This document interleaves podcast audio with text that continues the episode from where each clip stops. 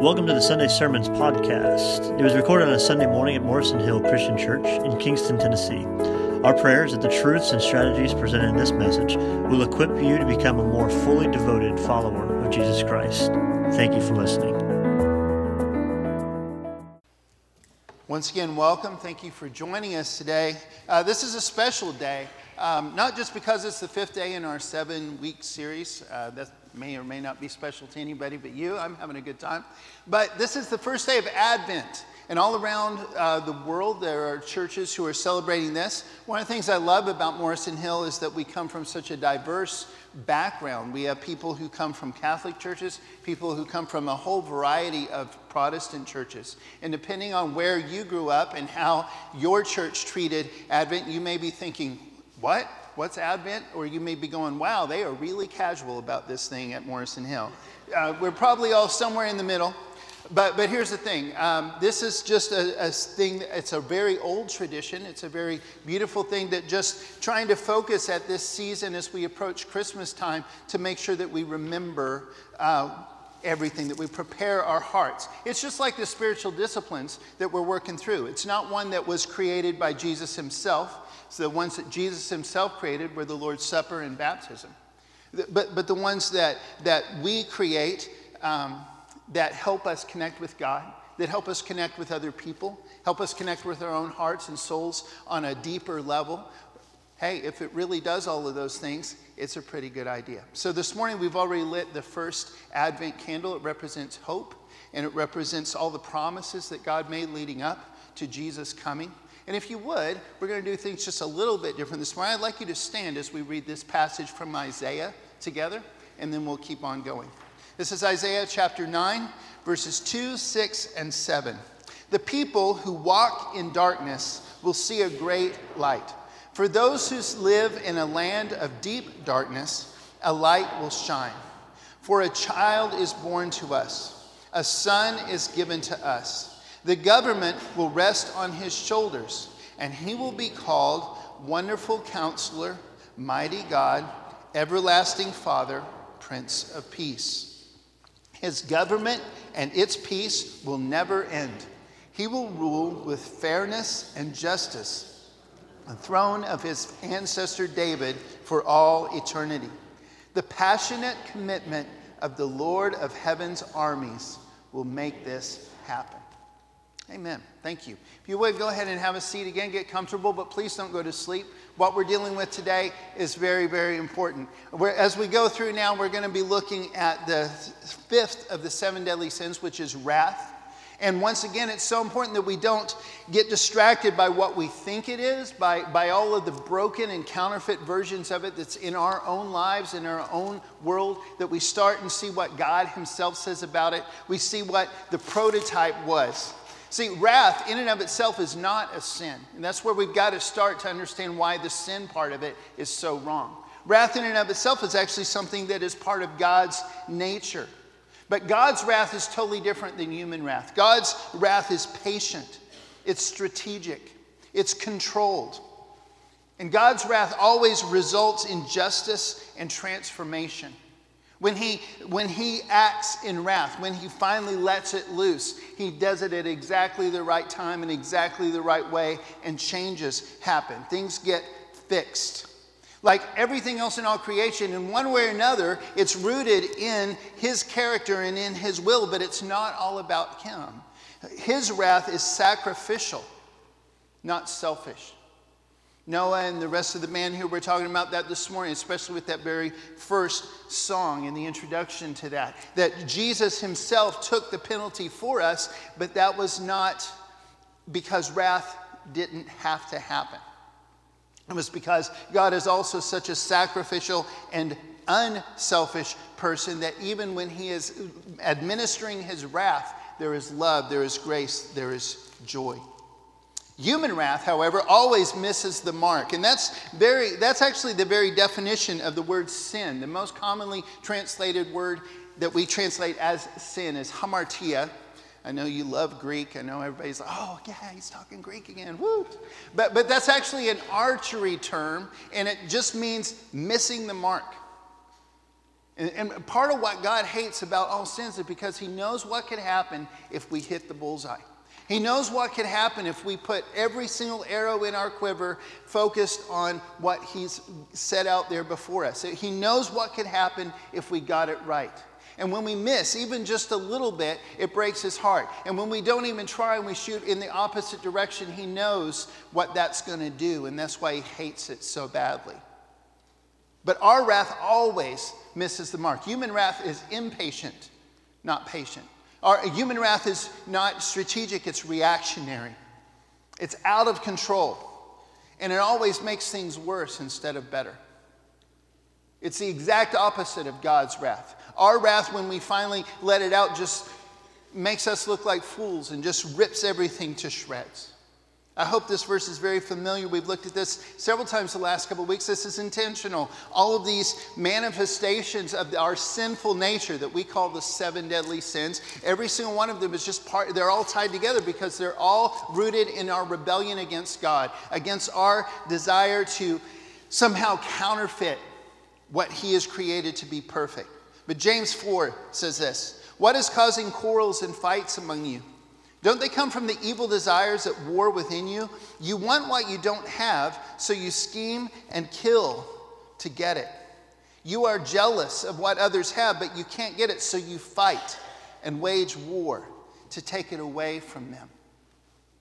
One thing that really confuses a lot of people, especially a lot of skeptics, is the idea that God commanded us not to kill, and yet he also commanded us to kill in certain situations. For example, in the, in the Ten Commandments, one of them is often translated, Thou shalt not kill, or you may not kill, or something like that. And then at the same time, right there in the Old Testament, there's several times where God Himself kills people. He commands His people to practice capital punishment, He sends them into war. This really doesn't make a lot of sense if we look at it from the perspective of human wrath. If we see God as this little two year old that just gets mad and then just loses it and says, Fine, I'm just going to kill you all, we're missing everything about who God is and how his wrath actually works. And, and, and that's why it seems so wrong to us. But when we start from where he is, see, in, in the, in the Ten Commandments, what he actually says is, You may not murder. You may not take the God's role in this out. You cannot just say, hey, you know what? I am so angry about this, I am taking you out of the game. I don't care what God says. I don't care what you think. I don't care about your family. I don't care the consequences. I am so angry right now, your life is over. I'm taking care of that problem. That's a completely different thing than the actual physical act of killing in and of itself. And, and again, that, that, that, sounds really technical, but it's, but it's true. We've got to understand it. When we get that idea, when we get that what God hates is human wrath, not killing in and of itself, the rest of this stuff makes sense. Especially what Jesus said when he said, You've heard that it was said to the people long ago, do not murder, but I tell you that anyone who is angry with their brother is in danger of the fire of hell. Why? Because it's the anger. He actually explains it in that. It's the anger. It's that. It's letting that seethe inside of us. Oh man, I'm going to take care of that. He is not going to get away with that. She is not going to go free after she did that to me. When we let that just percolate in us, that does the same damage to us and often to our whole relationship as actually murdering someone would. That's why God hates it so much. Galatians 5, Paul writes this Don't use your freedom to satisfy your sinful nature. Instead, use your freedom to serve one another in love.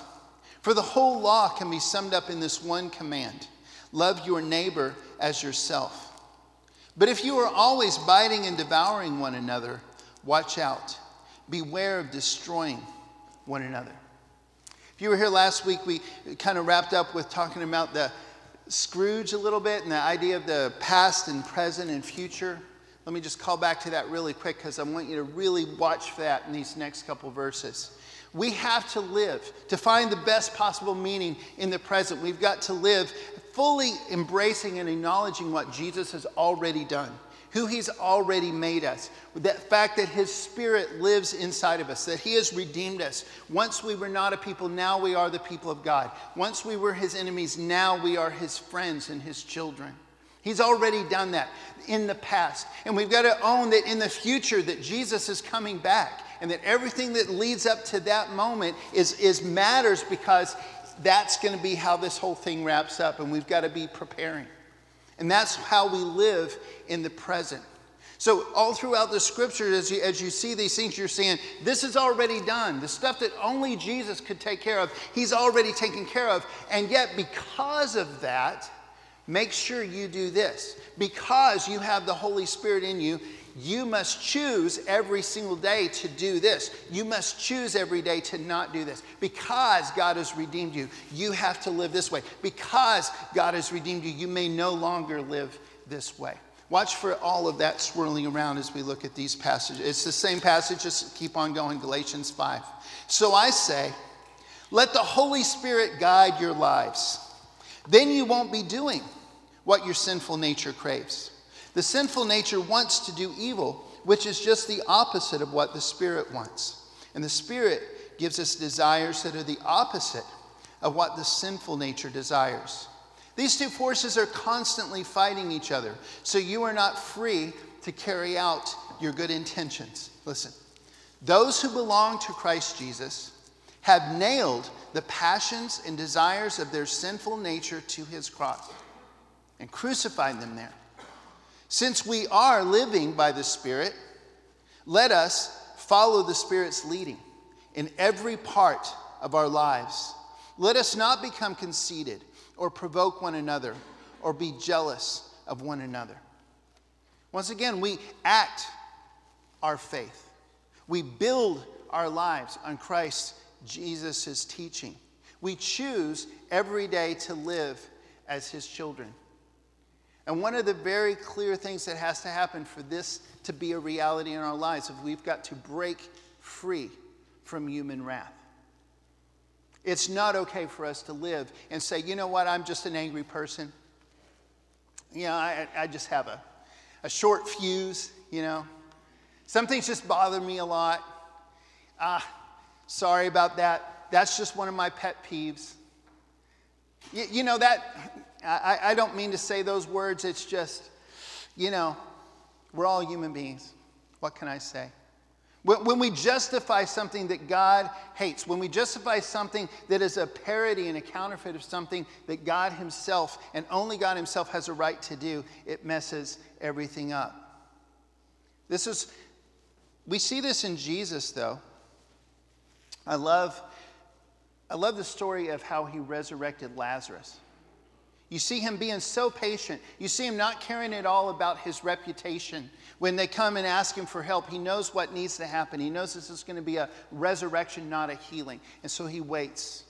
And, and even though it's breaking his heart, uh, even though he, he loved Lazarus, Lazarus was one of his best friends. In this story, you, you see him waiting several days before he gets there. And then he gets there and he sees mourners. And it's, this, it's in, all in John 11, and you should read the whole story. But when he gets there, it says that when he saw the mourning happening, one of the most famous things that we always quote is that Jesus wept. That was right at the moment, right, right, right. He, he wept. But it also says in verse 33 that a deep anger welled up inside of him.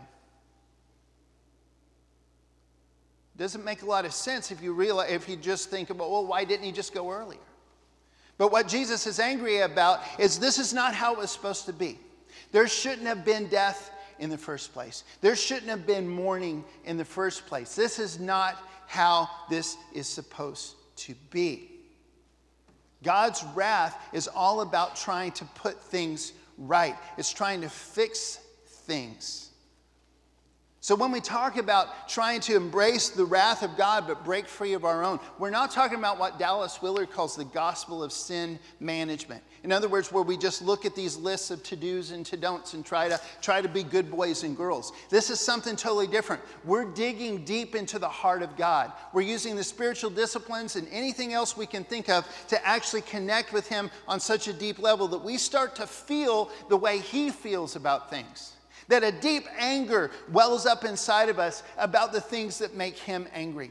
And a deep anger wells up inside of us against something that, that is in us that makes him angry. And that fuels the fire so that we can actually make the changes that need to happen. That we allow ourselves to stop being so petty and instead we get free to actually care about the things he cares about. Hebrews 12, 1 and 2 says, Therefore, since we are surrounded by such a huge crowd of witnesses to the life of faith, let us strip off every weight that slows us down, especially the sin that so easily trips us up. Let us run with endurance the race God has set before us. We do this by keeping our eyes on Jesus, the champion who initiates and perfects our faith. Because of the joy awaiting him, he endured the cross, disregarding its shame. And now he is seated in the place of honor beside God's throne. Once again, we see Jesus, he already was God. He already was divine. And yet he had to go through this process of earning the ultimate authority. I, I, can't explain it all to you, but I can tell you that it's consistent throughout Scripture. Even when it looks like it's conflicting, it conflicts in the same ways all throughout the whole book. God's vision is always so similar. It always works somehow or another. And we see this in Jesus' example, and we see it now. He has changed us, and yet we have to change. He has made us new, and yet we have to choose to act in new ways. We have to choose to act in the wrong ways. How many here like video games? Anybody like video games? Come on, I, I know there's more over there. I actually like video games. It's, I, I, there's, it's not my favorite thing in the whole world, but I actually really do enjoy them. How many remember, this is going to date some of us, how many remember when video games first came out back in the 80s and stuff? And yeah, okay? Remember back then, there were only really two ways that you could beat a game. One was you put in endless amounts of time and quarters at an arcade. You, you remember this? Like, forever and ever. There was no possible way you could beat this game any game ever when it first came out. You couldn't just put one quarter in and duh, duh, duh. If you were lucky, the game would have more than just one life, maybe two or three lives. Wasn't it exciting when there were like three lives? It's good times. Okay? So, so there were, if you really wanted to beat the game, if you wanted to even get your name on those, those boards, you know, where it said like the top scores, if you wanted, if you wanted a chance of that, here, here's the two things. You had to be prepared to spend a lot, a lot of money in quarters. Or you needed your parents or somebody else to spend a lot, a lot of money and buy you your own home system so you could play it at home and play it over and over and over.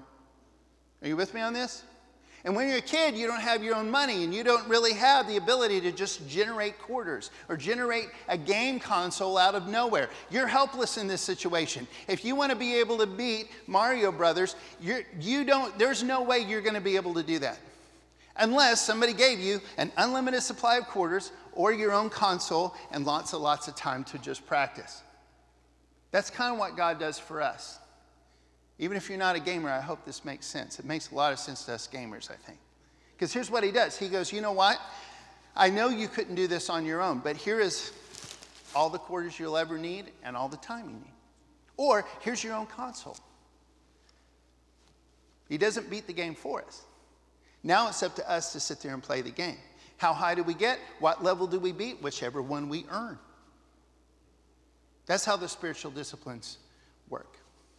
Dallas Willard, the same guy who is always talking about it's not a good idea to preach the gospel of sin management, here's what he says the single most obvious trait of those who profess Christ but do not grow into Christ's likeness is their refusal to take the reasonable and time tested measures for spiritual growth. In other words, they don't practice prayer, meditation, all the other things that help us connect with God.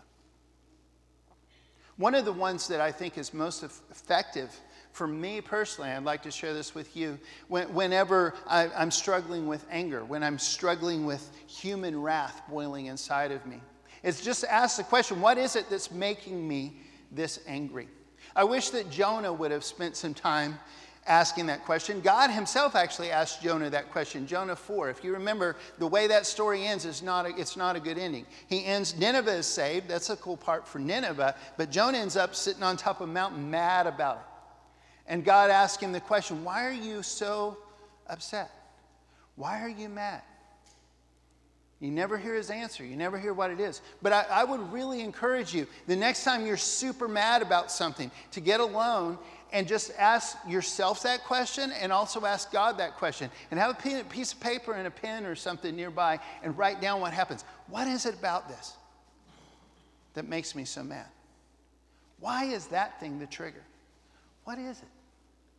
Just asking that question is going to open some stuff up. But just pretending that it's okay, well, you know what? That just always makes me mad. That's not acceptable. We've got to break free.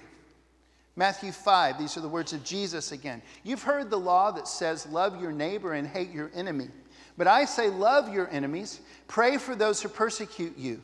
And in that way, you will be acting as true children of your Father in heaven. You are to be perfect, even as your Father in heaven is perfect. Paul writes to the Ephesians, and don't sin by letting anger control you. Don't let the sun go down while you're still angry, for anger gives a foothold to the devil. Don't use foul or abusive language. Let everything you say be good and helpful, so that your words will be an encouragement to those who hear them. And do not bring sorrow to God's Holy Spirit by the way you live. Remember, He has identified you as His own, guaranteeing that you will be saved on the day of redemption. Get rid of all bitterness, rage, anger, harsh words, slander, as well as all types of evil behavior. You see all of that beauty swirling around in there? He's already done this, so therefore do this. You couldn't have done this on your own, but now you can. So get on with it. Get rid of this stuff. You can because you have the Holy Spirit in you. Jesus already broke the power of sin and death. Romans 12. Dear friends, never take revenge. Leave that to the righteous anger of God. For the scriptures say, I will take revenge, I will pay them back, says the Lord. Don't let evil conquer you, but conquer evil by doing good. As always, God's dream is not just that we stop doing something. Jesus didn't just die on the cross so that we could be forgiven, and that's the end of the story. He died on the cross to break the power of sin. He rose again to break the power of death and give us a new life. He wants us to break free from sin, break free from the power of our sinful nature, and break free systematically from all the habits of sin, all the wrong behaviors and thought patterns that, that keep us trapped in sin, even when we really are free. He wants to set us free from that so that we can be free to do the stuff that really matters. And the stuff that really matters on the other side of human wrath are patience and justice. Let's talk about what it means to focus on patience. The biblical idea of patience, you probably heard me say this several times. I hope you can almost recite this if you have, but if not, you're going to hear it several more times today and probably in the near future. This is really important. We tend to think of patience in, in America and other places around the world. We tend to think of patience as just not, not losing our temper. So something really irritating is going on, and man, we're just so irritated, but going to be patient. You're Going to be patient. Not going to lose it.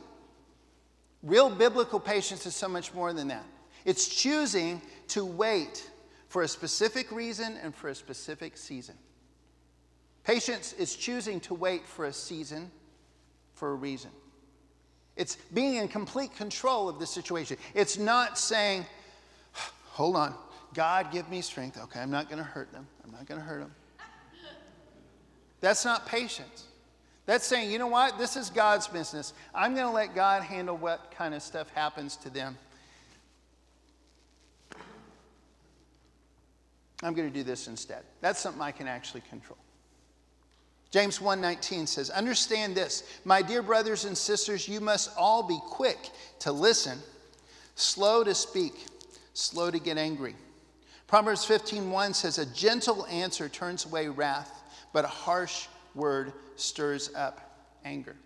Harsh words, we already looked at one passage that just straight up says, don't use foul or abusive language. That's not on the table for us as Christians either.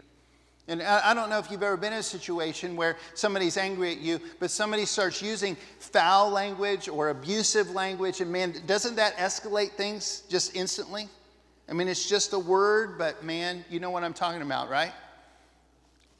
It's not okay. But sometimes the things that we use to, the, the harsh words, I believe, aren't necessarily on a list of you just can't say these naughty words. They're not so much those kind of words as they are just this stuff that stirs stuff up. Here's a little life hack for you today. I've shared this with several of you. I hope this is, this is familiar. But there's a guy named Chris Voss. He used to be the head of the FBI's negotiation team whenever there was like a big, big deal where they had to negotiate with somebody some terrorists or some random thing. I know they don't really negotiate. You know what I'm talking about. Trying to calm the situation down.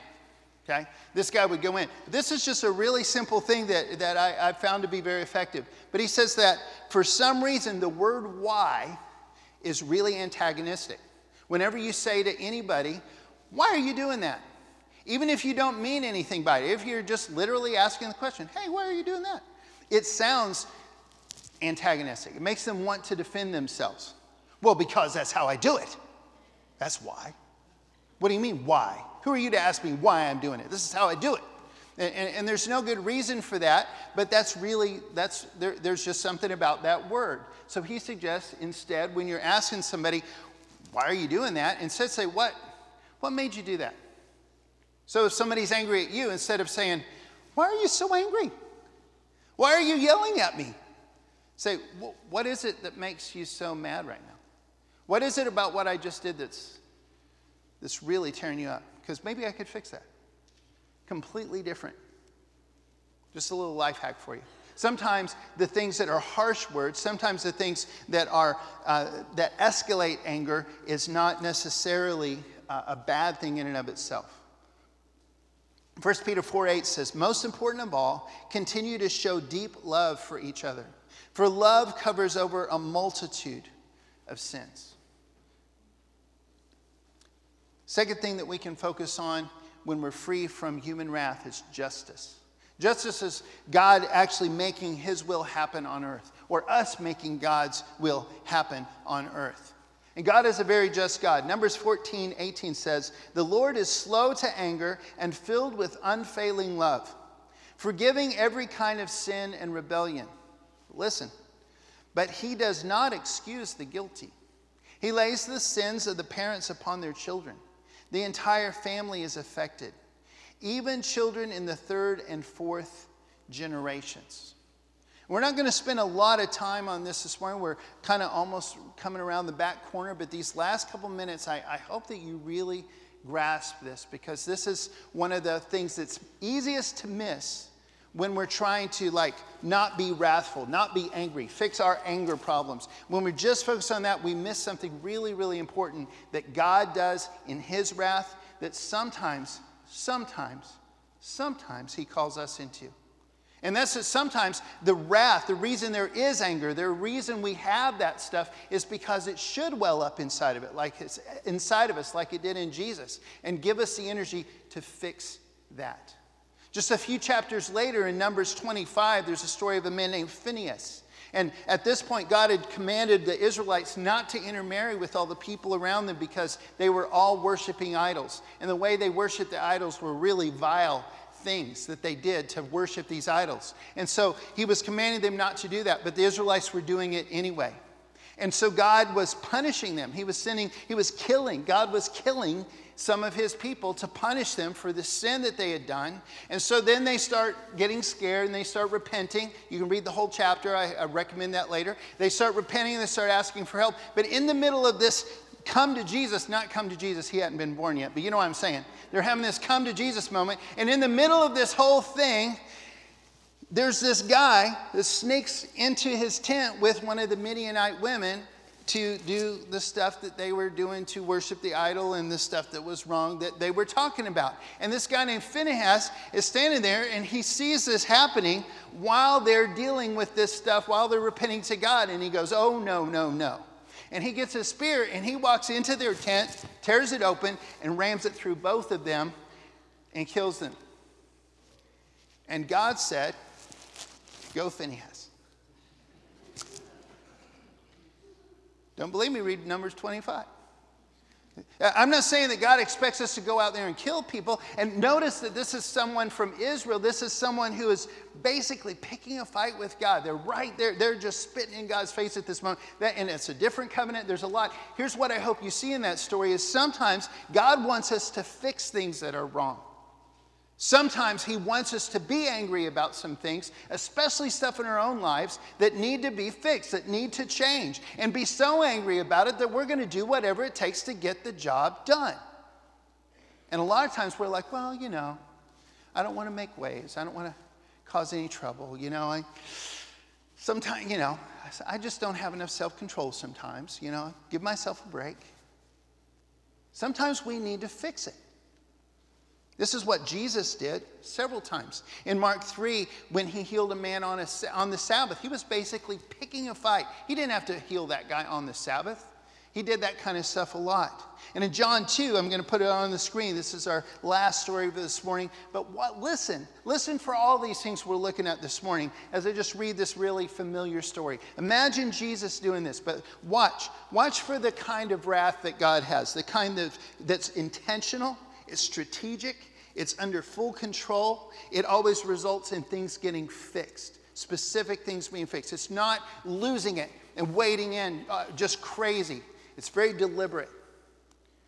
Watch how Jesus does this. It was nearly time for the Jewish Passover celebration. So Jesus went to Jerusalem. In the temple area, he saw merchants selling cattle, sheep, and doves for sacrifices. He also saw dealers at tables exchanging foreign money.